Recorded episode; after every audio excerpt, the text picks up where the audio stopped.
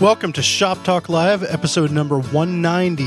Today, Anissa and Barry sit down with me and we discuss what kind of wood we would assemble our stash out of, whether a listener should buy a jointer planer combo or a bandsaw, and hollowing the backs of Western style chisels. And of course, we recap Fine Woodworking Live 2019. And again, Anissa comes out swinging pretty hard with her smooth move. But first, I want to tell you about a video that we published this week on finewoodworking.com. It's a factory tour of Oneida.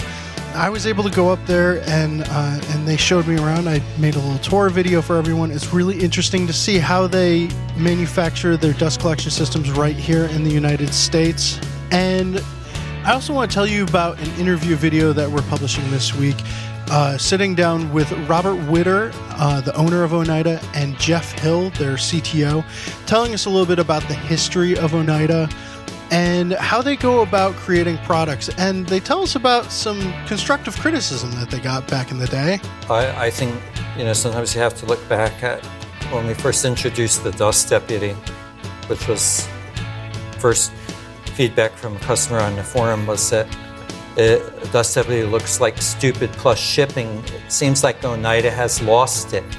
it's true. Remember that? Stupid plus shipping, Stupid Oneida's lost it. And we're like, oh, God. so check that out on finewoodworking.com. All right, let's get to the show. We've got a fun one for you. Fine Woodworking Live is in 2019 is in the books. I mean, it, that means it's over. It's done. Yes. Yeah. Okay. Smooth start. what uh, did everyone have fun? Yeah, despite how incredibly busy it was. Yeah. And how much my feet still kind of hurt. Really? It was Yeah, I didn't wear the right shoes. Oh. But it was a blast. Yeah. It's always like I always talk about it as people say, "Oh, your wedding, you know, you'll never remember a, a moment of your wedding." And like that was true. And Fine Woodworking Live is the same way, where it's like you see everyone you know, and you don't get to talk to any of them. Right. Where like it's just following up emails being like, hey, we didn't get to talk. It's like, I know. I didn't get to talk to anyone. I wasn't avoiding you. I was avoiding everyone. But you weren't actually things. you were just working. Yeah. But yeah. it gets worse and worse every year because we meet more people every year mm-hmm. and there are so many repeat people that you want to talk to every yeah. year that you just don't get the chance. And then like through, throughout the course of the year, you like build up like this catalog of things yeah. you want to talk to them about because they posted this on Instagram yeah. or like, oh, I want to ask you how you did it. And then you don't get to do any of yeah. it.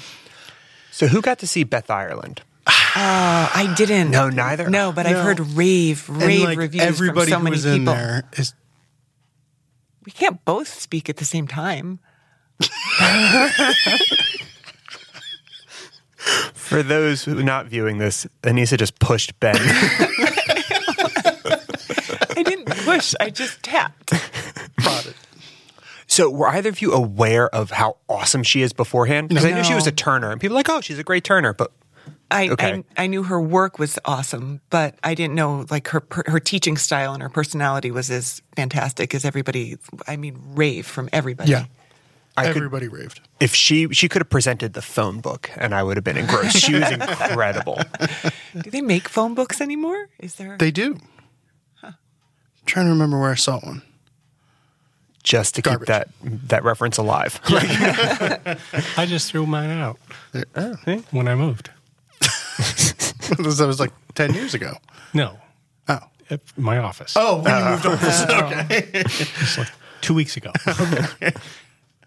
Um, did you see Beth Ireland, Jeff? I, I spoke with her, but I yeah. was not in her class, no. Okay. Who else uh, who else did you see? Gochnour, who knocked it out of the park. It's because you've done a shoot with him. He brought the curliest piece of wood I've ever seen. Uh-huh and he tamed it. Oh, he tamed it. I picked up and I looked at him I'm like, no. And he's like, mm-hmm. And I was like, yeah, he would. He's an incredible teacher because you talked because shoots it's just one on one. Yeah, and I know he's taught for decades, but I never put it together that teaching for decades will make you a fantastic teacher. Watching him in front of the classroom, they were just in his hands.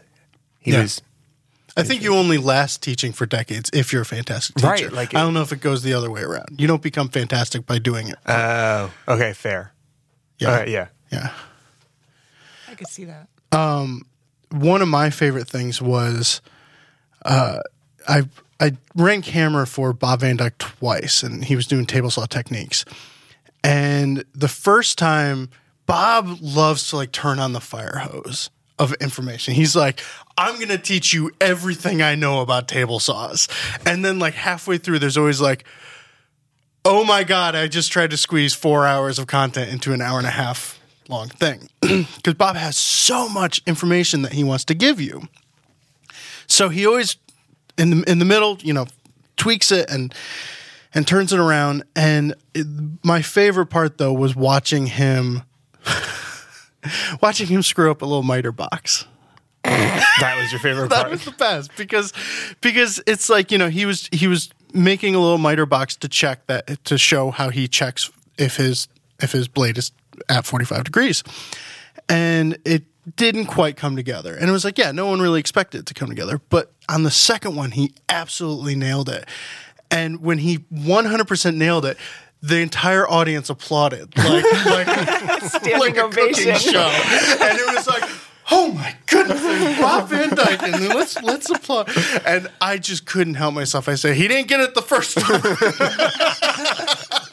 and I had to throw him under the bus but Did he deliberately not get it the first time? no. Oh. No. It you know, it was like the blade was probably at 45.1 and it just didn't come together perfectly, but it was uh it was a great moment when that audience applauded. I just But uh and I I only got to see him and I got to see Chris Schwarz.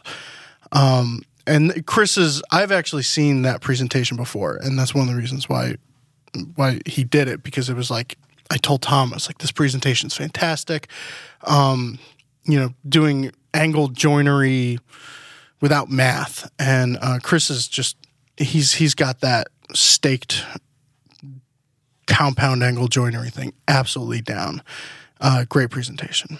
But How about you, Anissa? What? what did you see? I ran camera for Chris Becksvoort and Steve Latta and Danielle Rose Byrd. And I was supposed to run it for Garrett, but he kicked me out. um, bec- just because it was the last session on Sunday and it was a small enough group. Well, it started out, he thought it was going to be small enough that everybody could gather around, but he just wasn't patient enough because when I looked back in, there were about 30 people in there. um, but he seemed to be okay.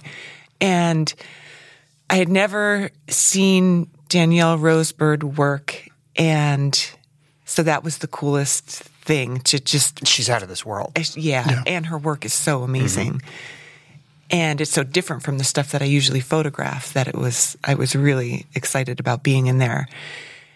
And I wasn't disappointed. And then I work with Chris and Steve Latta a lot. Mm-hmm. So I thought, well, this is good because I'll be familiar with the way they operate and, and it'll be easier your camera work. And it and it was well, Steve Latta moves around a lot. He doesn't stop. You You- know, I'm you just like, oh, with the camera. But it was really interesting to see them in a different in a different setting. Normally, I see them in the shop and we're stopping and but to see them both teaching was really amazing and they're really good at it. Yeah. And it's it's very you know it's the same personality but they are right on and you can tell when somebody's a good teacher because there there aren't any questions that throw them off mm-hmm. and they're just so calm about everything and they're so confident in what they do and it just seems so easy and effortless and as though they're having a conversation and um you know, I was just watching them thinking, like writing things down on uh, in my notes on my phone, saying, "Oh, but this would make a great article, and this would make a great article," because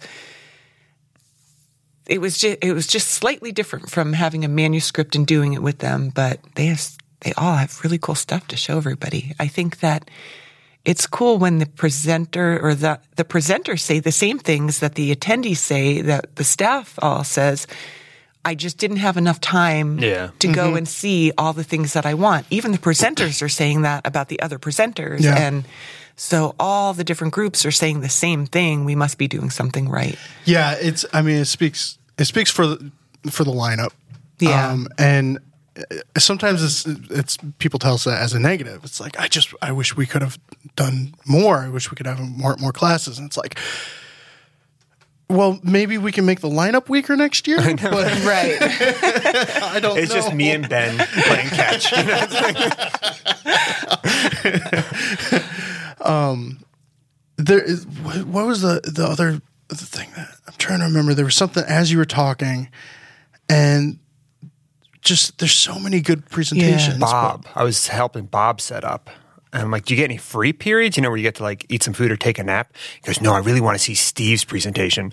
yeah I was like, you it's and Steve guys- like hang out. yeah all the time. Right. Yeah. Like you could just have this conversation over some Vietnamese one day at your school. And it was to see Bob get that excited about a Yeah. guy he's known for decades and just like kicks it with. That was that was pretty incredible. Yeah, Yeah. There, there was an Instagram post. I think I mentioned it to you guys. Um, somebody took a photo of the back of Brian Boggs' head Yeah. watching, I can't remember who he was watching. Schwar- well oh no it was Michael Fortune I think but he was in Schwarz's too and it was it was crazy because at at some point you think like you know here's pr- one of the world's most preeminent yeah. chair makers in a chair making class and I look over and he was engrossed. Right. Yeah. They're all like so- taking yeah. notes. And and it was like it's so it's maybe this is why these woodworkers are so talented because the thirst for knowledge is Oh, yeah. still there, is still strong Yeah. within them, you know? Yeah. The force is strong. But the podcast was great. You That was fun. and Ben, or wait, you are Ben. You and Vic are hilarious together. But it was cool to see Nancy and the Rikon guys talking about their stuff and, Yeah. and Chris on the podcast. But you and Vic are really We had- you need a show together. we had fun. Vic and I, yeah. We We probably couldn't air that we show. probably though, could couldn't we? air we just we just try and like gross each other out and, and our thresholds are both pretty high so um but all right so i would like to uh surprise you guys with a new segment Uh oh. it's called text from anisa Oh no, Ben! This could be a new podcast. you can't wait. The bounty. all right so this one was sent to me on april ah. 1st of 2019 and this one's actually legitimately about the podcast. She goes okay i have another podcast question. She just randomly texts me ideas Does everything you do relate to woodworking? When I see something being cut, like a block of cheese or something, it's getting it's getting cross cut. When I'm making my kids sandwiches in the morning, I fold out the bread to make sure I book match the You, pieces of you bread. have to book match the pieces, otherwise they don't come match. together the So right way. so, what other ways does woodworking enter your life? Why am I name dropped? Well, no. I like the the follow up, which was a week later. I texted Anissa, and there's got to be a story here, and I can't remember what it was. Nobody wants to work with Barry, but here we are. I don't know why I texted that to you. you know, love the ones you're with, Ben. Okay. And then, do you have a picture of Chris Becksvoort smiling? I have lots. Of, I sent you Yes, at I know you least did. You seven. did. I know. I just thought that that was a f- that was a, a good representation of our of the dynamic of uh, the text messages that go around between the staff here at Fine Woodworking. So what what ways does woodworking enter into your? I'm I'm always equating like mowing the lawn with grain direction. Oh, That's good. I think I resaw blocks of cheese. resaw them. That's Yeah. So they fit better into. So they make a wall between these like kind of The of. containers. No, I sometimes I'll bring in an omelet type snack, and the cheese acts as a barrier with the fruit. So like the orange doesn't contaminate my Thai style omelet. Mm. Those are f- weird flavors Okay. Together. So, but I have to resaw it, so it's not a big chunk. It's like two pieces that are wider, longer. Jeff. We're all looking at Jeff now. All of a sudden. Yeah, you must have some good ones. I, I don't know. I, I got. I've never thought of it this way, so I I guess that's telling, isn't it? You don't need enough cheese. But th- there's there's uh, Or you're more well rounded.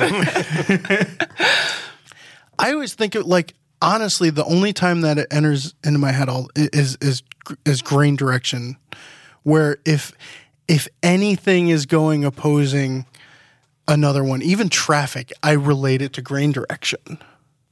Okay, so if hmm. you're petting a cat Oh, in yeah. the wrong direction, Yeah. Oh, I has the hate metaphor that. flipped? Like, you know, people say, think about grain direction like petting a cat. Do you think about petting a cat like planing a board? No. Okay. No. So it hasn't flipped. The metaphors haven't. No, but that's a good question. Has it You're flipped? me the face like it isn't a good question. well, here's the question Has it flipped for you? When you pet a cat, do you think of planing a board? yeah. Yeah, I do. And when I like ruffle up a dog's head, I'm like, I don't, this is, I'm just messing it up. Like, Do you ever pick up the cat and turn it around? Please don't say you put a cat in a planer. No, but that's vice.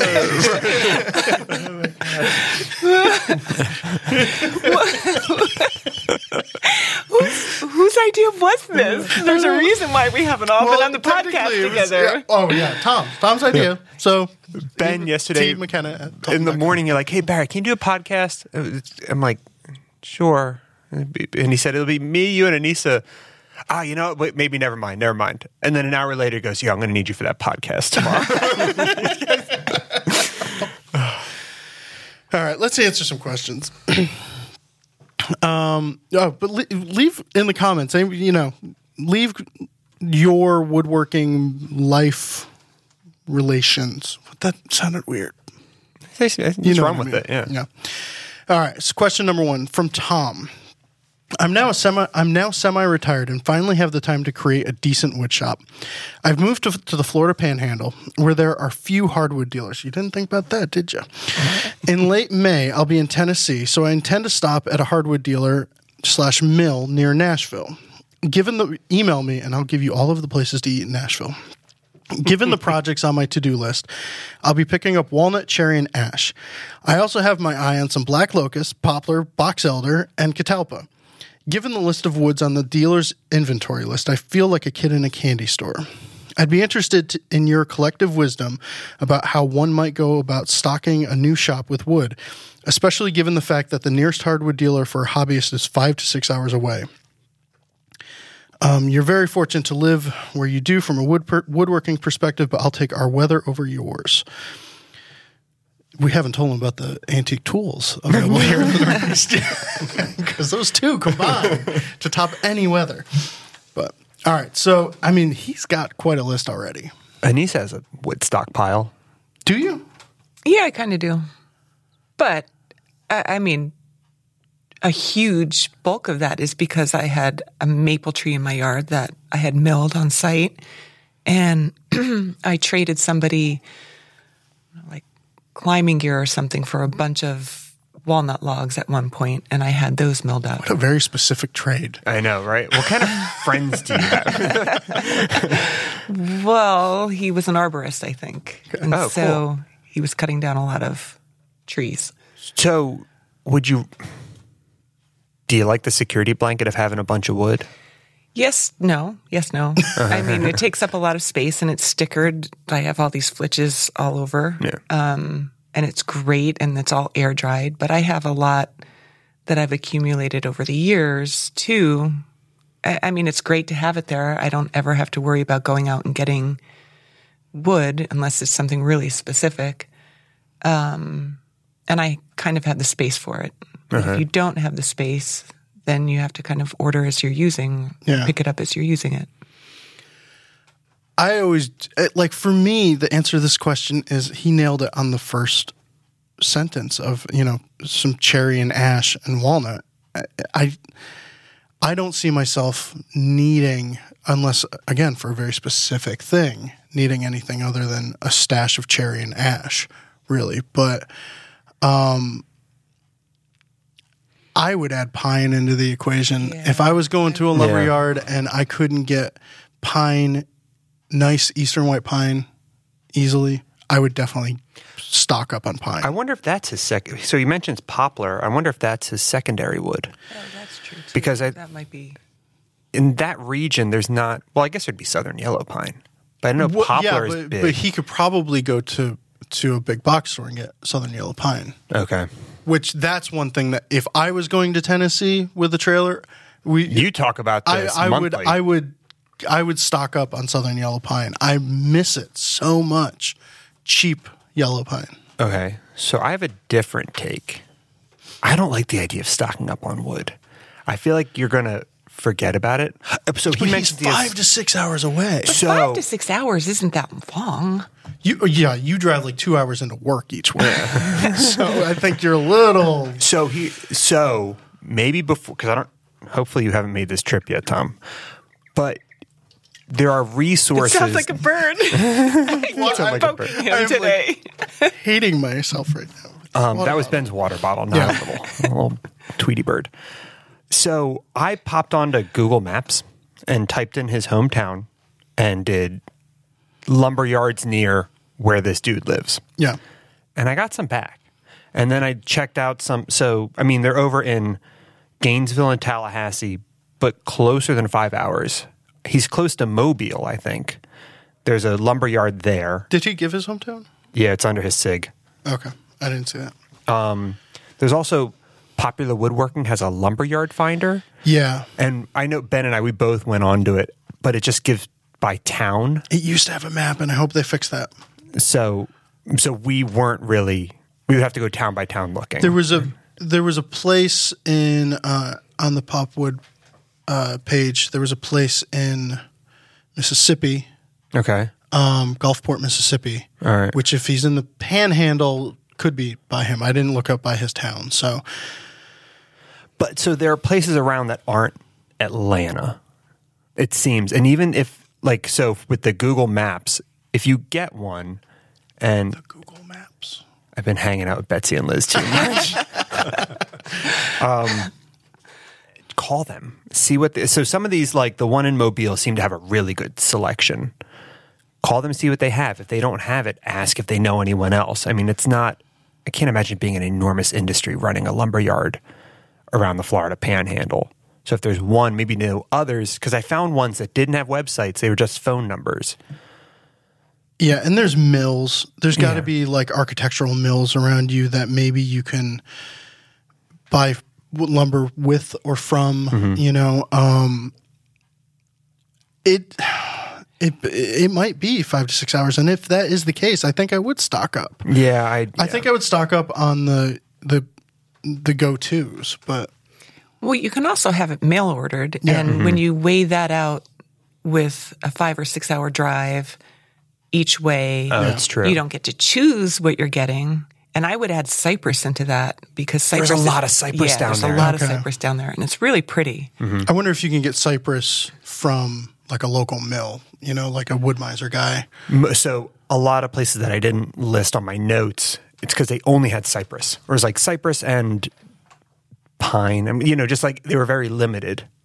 But those seemed to be there were two for every one that I found that had like hardwoods and softwoods.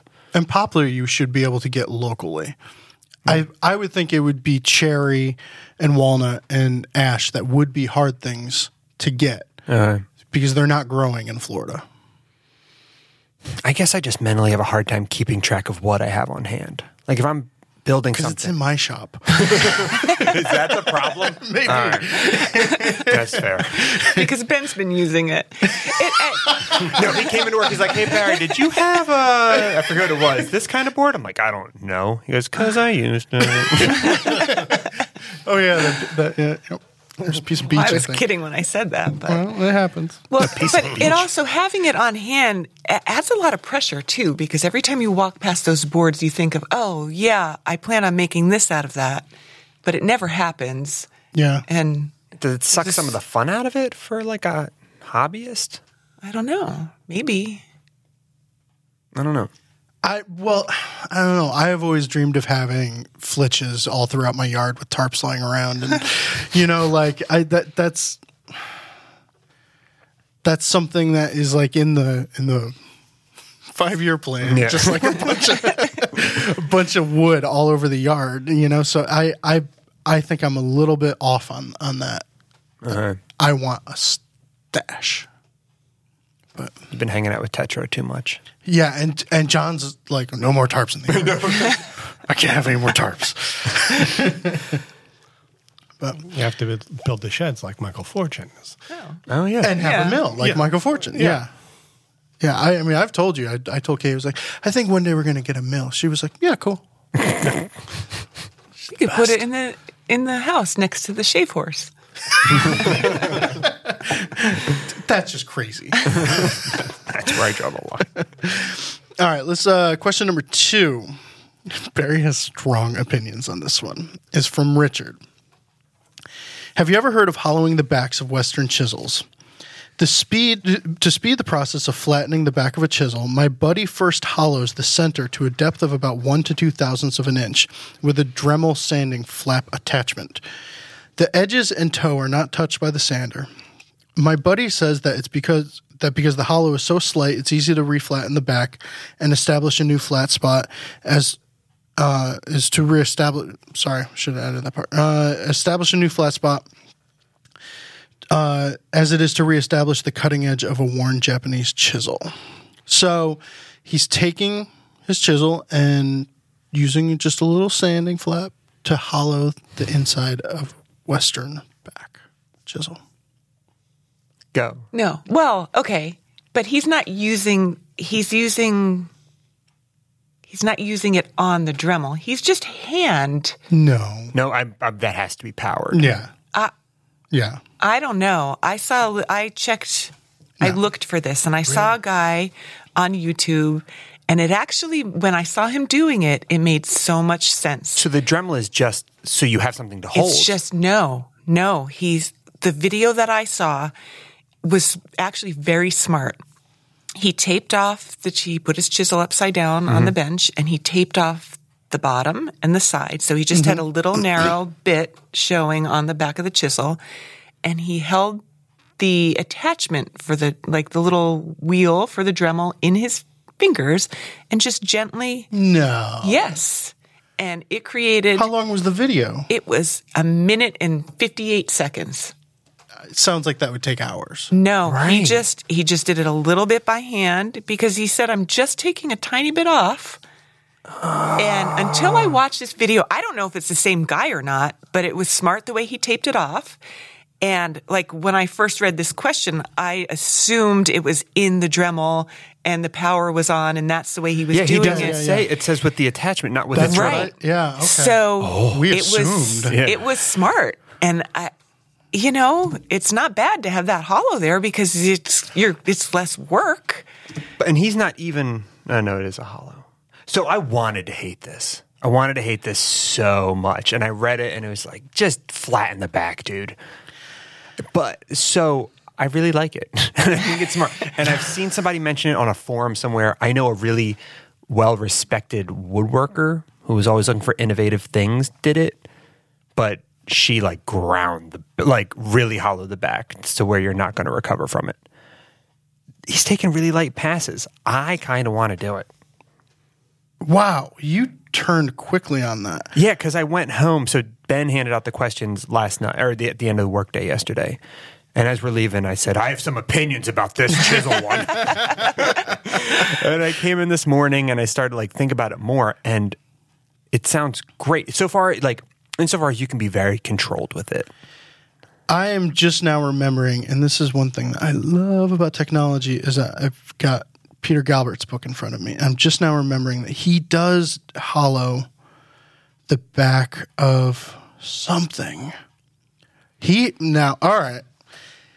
On page 56 of Chairmaker's notebook, he hollows the oh, back of draw knives with a grinding burr and a drill. Does Buchanan do back- this too? I wonder. So yeah, he he Peter Galbert recommends it too. So Did you just curse without I cursing? Yeah, I did, didn't I? Wow. That was masterful. That was- Yeah. yeah, no audio edit there, people.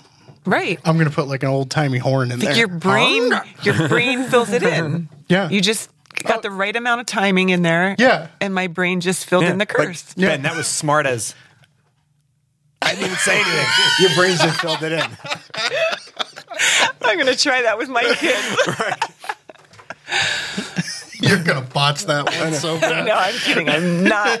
My I'm mom not did going that. to try that with my kids. So her, my grandfather, her dad, he is like just the most uh, teddy bear of a man as a grandfather. As a dad, apparently his marine side was showed a little bit more, and so you, she didn't curse in front of him. I think even to this day. And my mom's fifty eight, nine, but she went to like. I know. That's what I was thinking too. went to s- no, so went to swear in front of him for the first time, and it was a two part swear. The first word's clean, second word's bad. And so she was going to run her hand over her mouth for the swear word. No, she switched it. So she covered the good word and just blasted out the curse at the end. she said her eyes got wide as dinner plates. All right, Richard. I think what do you think? your buddy's onto something. I, you know, I, I was right in the middle on this because I don't care how you get there, you get there. Um, flattening the back of a chisel to me is one of those things. Sit down in front of the TV, put a podcast on, whatever. Just do it. It's going to take a while sometimes.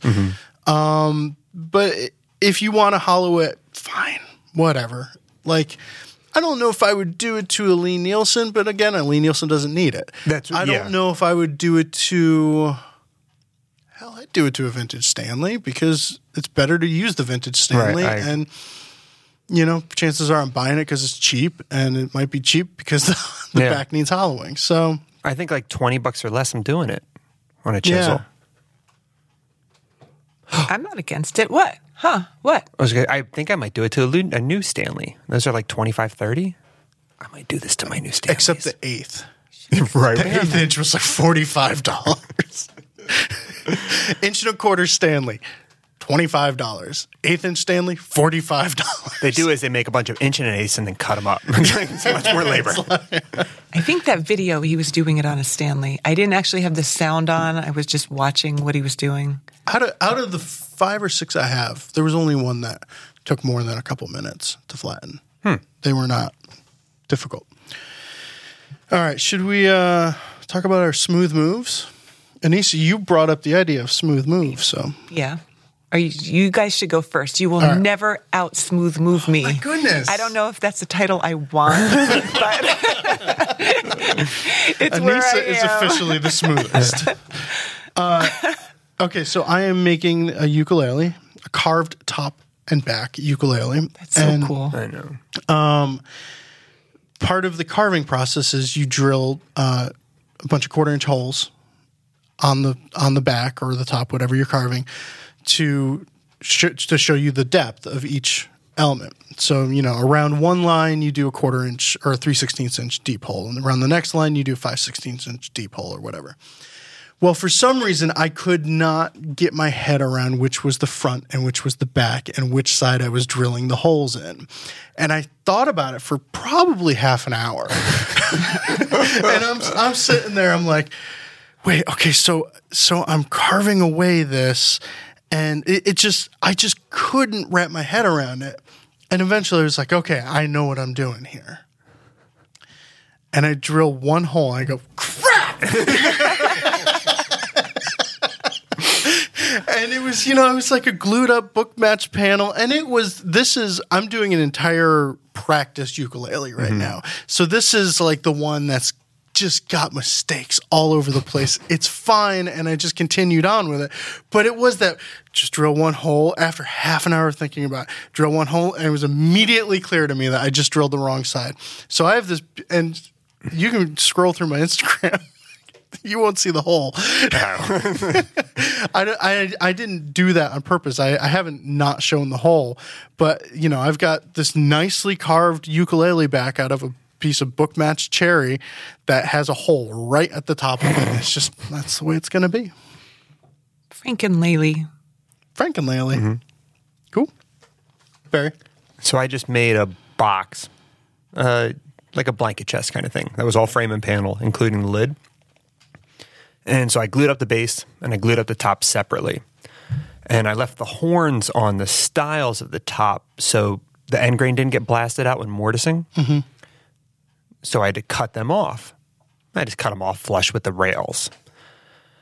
Stupid me, because then I go and set the lid on the box, and things were like this was primarily done by hand, which isn't a brag. It's to say there were irregularities all over the place. You know? and I trimmed the sides, like the horns. I trimmed them off too much, and so they were about an eighth inch shy on each on one side of the box sides. So the vertical members on the frame and panel box, like you could see the end grain looking down from the top. Is that making sense? Yeah. I think so. So I should have trimmed those horns off when the lid was on because they needed to be flush to the sides of the lid, like, and to the sides of the body of the box. But I didn't. I was like, oh, this thing's perfectly square. I did a great job. I didn't notice if that helps. yeah. Looks yeah, great. nobody has. But so then I, but I, so I had to plane down those Now vertical everybody parts. will. But now the, yeah, everyone will. Well, you just told everybody. But I had to like kill a shadow line to plane it down flush because I couldn't have that end grain showing.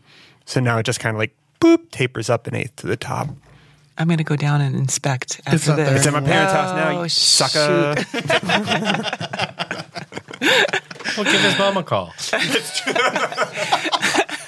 Anissa has my mom's number. you gave it to me. Oh no, she did. That's right. Yeah, you wouldn't give it to me. You had me searching Instagram, yeah. and then I reached out. She right. seems Story. great. You seem like you have a great mom. I I don't deserve my mom. Probably Neither not. do you. and yet you have her number. All right, Miss Smooth Move. Yeah. Smoothest of smooth. So I've been working on this big honkin' project for a couple years now, Beautiful project.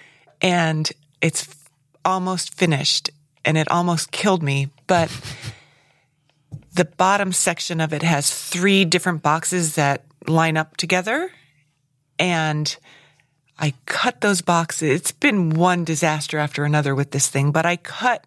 It's a big plywood job, and I cut all of the plywood so that the grain would run straight across the top. I was able to get all three tops of those cases out of one sheet of plywood. And then I made sure that the grain on the box that was on the right no, Wrap I couldn't. I could I couldn't wrap it. I decided that I was more interested in having the grain go straight across the top of those pieces than having the grain wrap. So I built those boxes about a while ago, about a while ago, and I set them aside and I did the interior of the boxes later. And with the third box, so the first two boxes, all three are supposed to run straight across. The first two boxes, beautiful. The grain goes across the first one, flows right into the second one, and then at the third box. because I hung the box upside down. Like I hung the drawers in that box. Oh no. I, so there was such a time span between when I did the cases and when I hung the drawers in that third box that if I turn the box upside down and the drawers are upside down, the grain runs straight across the top. But if I hang this box next to the other two so that the drawers are actually not upside down, screeching halt to the grain.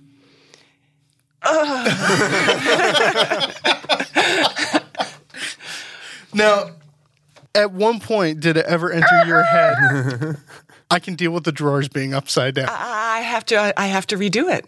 What? I am going to redo it. Well, I intend to redo it never when the time. It's not that hard of a fix. I just have to cut those They're side hung, runners. right? They're side hung, Okay. very simple runners. I just have to get those off and turn it upside down, re-drill the hanging system on the back of the box, and rehang the drawers. Your voice got less hyped up as you went on. Yeah. I'm trying to figure out whether the It's very new sad. issue is going to be out by the time this podcast Oh, airs. yeah, it's in the next issue. It's on the It's cover. on the next oh. issue. Are you kidding me? Anissa's project got the cover. which I, think did like a not m- expect. a month or two ago, we're sitting at lunch talking about do we think we'll ever be on the cover? And Mike said, no, no, no, no. Like it's and Mike who owns the cover. I- right, you know? yeah. He's like, it's cool to be on the cover. What's really cool is having a project. On, no, a project on the Oh, cover. yeah, yeah, He's like, yeah. 'Cause who cares about your face? People are reading for your woodworking. And so now Anissa has a project on the on cover. the cover. Yeah, I wasn't there for that lunch conversation, but I also did not expect that to be on the cover. And now everybody's going to notice that the grain just comes to a screeching halt. And I realized what I had done while Mike was there taking the photographs. Yeah. Because up until then, I mean, it's the whole thing is supposed to be modular and you can move it around and it's fine. So fine. so yeah. So for the listeners, because it's it's going to be a week before you get to see this um, before it hits your mailboxes, but it's a modular wall unit and it's three wide, and the bottom section is three cabinets that that are next to each other. Could you purposefully put one and so you've got one and two in order and three put three in the middle so that it breaks the grin Uh, trust me, I have struggled with every option in my head. okay it, things will not be right until I turn that box over, All right. Well, which is never going to happen. So, because I just don't have time for that. So, basically, I will never be at peace.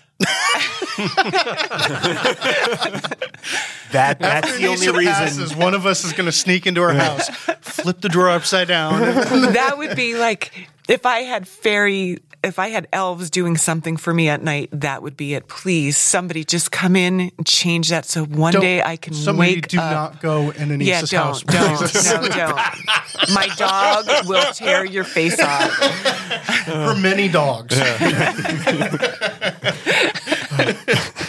All right. Good point, Ben. Thank you. Let's take a break. This episode of Shop Talk Live is brought to you by Varathane. From furniture and cabinets to floors and crafts, professionals and DIYers alike have trusted the color and protection of Varathane since 1958. Varathane Wood Stain gives rich, true color in one coat, and Varathane Triple Thick Polyurethane has the durability of three coats in one. Visit varathanemasters.com for details. All right. Question number three is from Jesse. I've recently started the journey into furniture making. Welcome. I have a sliding miter saw and a very old table saw that is only good for rough cutting. I'm looking to purchase a bandsaw or a jointer planer combo. I only have room for one and only 110 available. I'm using hand saws and hand planes to do most of the dimensioning of my lumber. For for a beginner who has limited space and time in the shop, would a bandsaw or a jointer planer be more advantageous? I'd appreciate any guidance you have to offer to ensure that my next big purchase is a wise choice and will be the most practical. So how's the pressure? But, but I liked your. You asked him. Oh yeah, so I asked him what What kind- up- yeah. upcoming projects. That was very helpful. yeah. every now and then I I, I get I'm, I'm So he- helpful. well, he said, um, I'm in the middle of a kitchen remodel for my parents and building the cabinets and a table. After that, I'm reading Mike Pekovich's book and I want to make his tea box with and some kumiko. Eventually, I want to make a nightstand and a medicine cabinet. I have a feeling you and I are going to be on opposite ends of this. Well, I don't. I'm not sure which way Ben's going. I don't think he can do what he wants to do. So he has one ten. Give up. Well, the, I, so I looked up joiner planer um, combos, which need a lot of power. The only ones that run on 110 are like little 10 inch Oh, I jobs, didn't think of this. Yeah, And so it's like, I would stay away from them. yeah, because I don't think I would want a 10 inch planer. Like, never mind that it's, It's not the- benchtop and probably, It's not the yeah. That's the it's the yeah, like the, me. the tables on those things for the joiner are Really like short. five inches long. You know, it's so I don't think the joiner planer is possible. If you can somehow get 220, that's my pick. Absolutely, do the joiner planer combo because dimensioning by hand it sucks, especially thicknessing. Um, and it's it's just. uh. But so with you not getting a combo machine, I think you can get a bench top and a little um, bandsaw for probably the same money, like a benchtop planer. Sorry, and a bandsaw. I would definitely do the planer first, though, hands down planer. I agree. I'd also consider doing something about that table saw. Well, that's the thing with the yeah. Yeah. So what what were you going to say? Well, so what's your what's your argument against the the the joiner planer combo that runs on 110? It's tiny. They're small. I don't know if I've ever seen one with solid reviews. Yeah, and I so I looked up like user reviews, which I, I'm going to say are hit or miss, but the only resource I had available, and they were middling at best. Yeah. I yeah, I mean I would rather have no jointer than having had spent the money and having a bad jointer. And it sounds So- like he's proficient with planes. exactly. So get a So- reference surface, plane that some gun. Yeah. I say I say I say bandsaw and benchtop planer. Uh, you can get a benchtop planer for 250, 350, Yeah. 350 easy.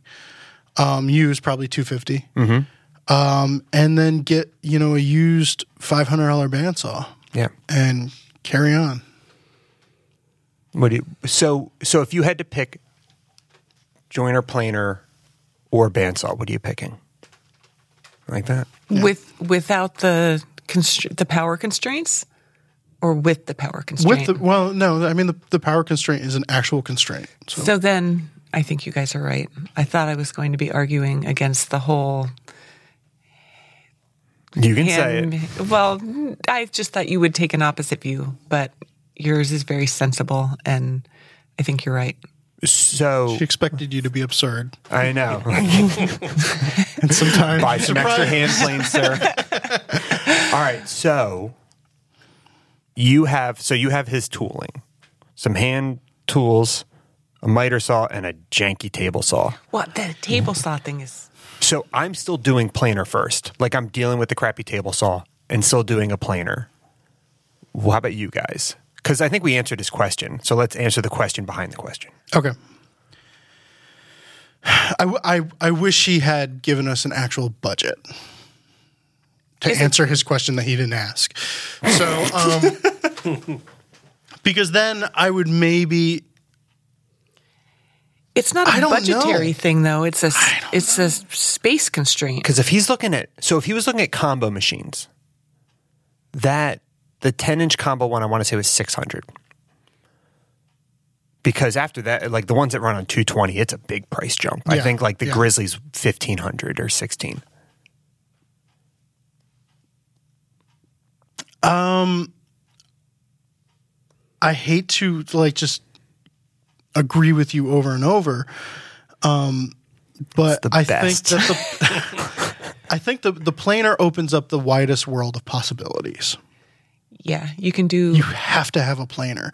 And I know everyone says like, "Oh, you know, my last power tool that I get rid of will be a bandsaw." And I agree with that too, but I think that the first power tool that I would get would be a plane not the fir- after a table saw. Yeah. I would get Bandsaw's the planer before a bandsaw. That's how I did it. I didn't have a jointer or access to a jointer until I came to work at the magazine.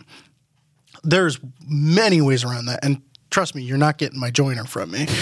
but you can do a lot of things to get around using a joiner. And you can use a planer like a joiner. Yes, you can make a sled. You can you you know hand plane, reference surface, plane it. There's there's plenty of ways around that. A table saw, if you're doing cabinets like kitchen cabinets, you you- I I don't know how you're going to do it without a table saw efficiently. Um, yeah, so I think maybe the question behind the question, planer and shop for an old unisaw. or even go Bosch or Sawstop, one of those um, The job site? the job site ones that col- that Yeah. collapse and you can push over. Um, I, yeah, I would be hard without a table saw Yeah. to do this the, the kind of stuff that he's talking about. Yeah. I Okay. agree. So, can I say two more quick things about live? Okay. Well, one is for the third year in a row, I beat Barry at, at No, horse. nonsense. Your You know kids what? beat me But for the no, You first guys, year. you guys aren't working hard enough. Well, no, we are. We just, it was just a five minute horse break. This hotel, what, Where's have you where's ever, the it was horse poop. Okay, if you're playing with your kids, it, what hotel has a basketball court in their fitness center? Most of them have one, like one of those balls that you like can bounce around on, or one treadmill. Mm-hmm. This place has a pool, a hot tub, a basketball court, a a, a racquetball court. What's that other thing? Is like handball ball or something like that? the that? hotel's from the 1940s and it's in Brooklyn. They got some handball. But no, the other thing is It's right next to the hot springs, eh? we do the gallery of student work and presenter work every Yeah. year.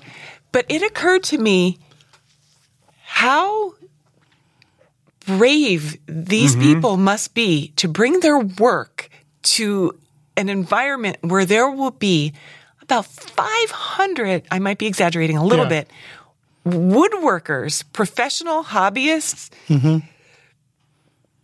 woodworking fans, like people who really know what to look for and inspect. And they're just like touching this stuff and looking at it and talking to you about how you made it. Like I can't even But imagine. There's, not one piece in there that Oh, I they would all hold not up. have like absolutely said, "Hey, everybody, I made Uh, this." no, exactly. Yeah, I- but how nerve wracking that must be Yeah. to have the presenters poring over it and the other woodworkers and the other students. It's just, and the phenomenal work that they bring. that the student gallery is easily one of my favorite things about live. Easily, like the talks are cool, but and the students are there, so you can talk with them and talk with. It's just it's a really fantastic vibe. So and it feels weird enjoying it that much because it feels unlive. Like it's not like you're going for the talks and the Yeah, presenters. yeah. But then there's just like, oh, and there's a student gallery. What? Yeah. It's it's fantastic. And the work is amazing. Mm-hmm.